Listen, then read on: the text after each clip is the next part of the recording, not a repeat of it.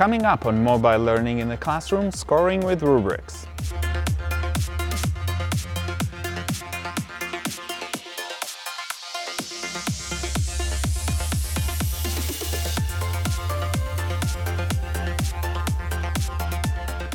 Hi, my name is Guy Trainin this is Mobile Learning in the Classroom from TechEdge and today we're talking about scoring with rubrics. This is a topic I come back to every once in a while to see what's new, what are the websites and the apps that are still out there and provide ongoing support for teachers and for students because one of the things that I do want to highlight about rubrics is you can create them as a teacher on your own or you can have your students actually create the rubric uh, which makes them more aware of what the expectations are, feel more participatory, and really help set criteria and understand the criteria from the inside. It's a great way to discuss uh, self motivation, self determination, and uh, self regulation. So, if you get the chance and your students are mature enough, I would go for it and have uh, the rubrics constructed with them after they have experience with a, a, topic or a project. There are a few websites and uh, apps that help you create them, and I'm going to go back to some of my favorites and a few new ones.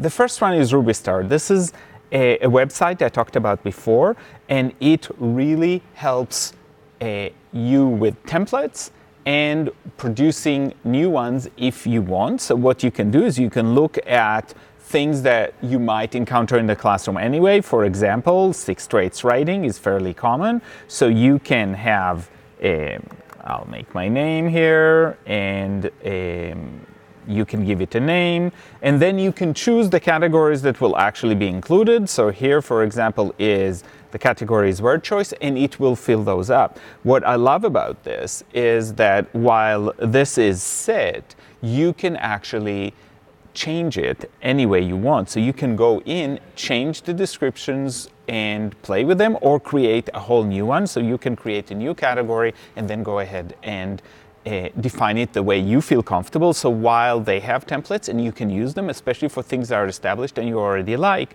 you can also create new ones based on the old ones or just from scratch. So you can make a, and you can see that you can make temporary rubrics and permanent rubrics and then share them uh, through email. And you can see you can have lots and lots of categories uh, or you can have only a few categories. So let me name this uh, project. Um, let's call it video just for the sake of argument. And then we can submit it. And now you can see that you could have lots of options, but it narrows it down to the few that you chose. In this case, I chose only one, so it's there. And then you can print, you can download, you can make it available online. So lots of ways for you to share it either with your students or with other teachers or just keep it for your records so you can know what uh, you want to use next time. You can see that this website does have some ads in it, so if you're worried about what students are exposed to as far as ads, that's something that I would consider. But on the other hand, especially for teacher use, this is great because we can ignore that. It's not too obtrusive. The other thing I like about it is you can actually switch to Spanish there, so you can uh, go to the same uh, sets of uh, rubrics, but all translated to Spanish. And again, you can create in Spanish on your own. Great tool if you're working in bilingual classrooms or you're working in a Spanish speaking uh, school or bilingual school. Great, great opportunities with Rubistar. The next one that I want to talk about is called Rubric Maker and it's rubric-maker.com.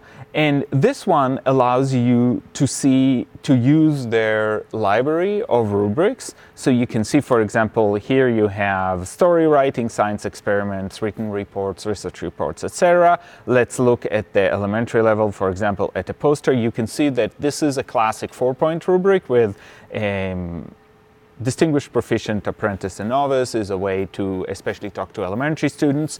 You can see that the rubric has lots of categories that allows you to, uh, to do the scoring. It also has a, a self-evaluation post here that elementary students would be able to use really easily. My, post, my work has the information about the topic, it shows imagination and all of that. So you can see that there's a very simple yet a supportive way for students to do the self-evaluation before they present to the class and get scored by a teacher or even by their peers. It could work by the, peer, by the peers depending on the grade level and how much preparation and scaffolding you provide.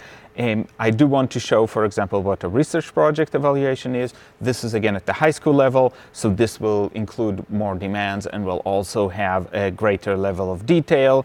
And this is the kind of project that you can definitely share the rubric with students, but there's still that self-evaluation piece that allows students to do a quick checklist evaluation, making sure all the elements are there. The last thing that I want to talk about is actually on the iPad. This iPad app is called Rubric Score, and it's a very similar idea. Uh, you can get one rubric for free. If you want more than that, you pay a monthly subscription of 99 cents. If you use rubrics a lot and you do have an iPad in your classroom, that is a great way to do this. So you can see this is an example here um, about classroom participation and beyond that in a class.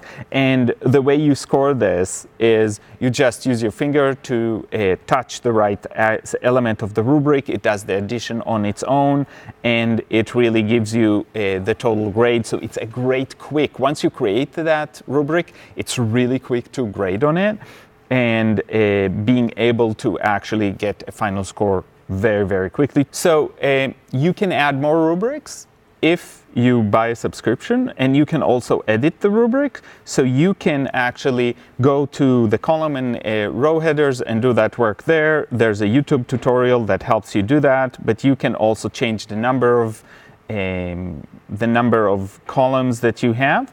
Um, but changing it you can see is fairly simple. You just erase, you do regular editing. And this is the example rubrics, so uh, I don't want to change it too much. Uh, you can take away the comments. I like having comments because it provides some more meaningful feedback to students, so I like having it. You can always add it. Um, you can always take it away or you can always leave it empty. I like leaving it so you can have some notes to students that they can uh, get from there. And a, a few other things that you can do with this is you can have classes in there so you can actually use it as a way to communicate with students which is helpful if you set it up that way and of course uh, you can add it to Google Classroom. You can sync the scores to Google Classroom, uh, which means that even if you have a Google Classroom, but you want a way to integrate rubrics, this is a great way to bring it into that space and making sure that you are adding it to what you're already using as your learning management system. So today, on mobile learning in the classroom, we talked about rubrics and different ways to integrate them into your class, and I'll see you next time.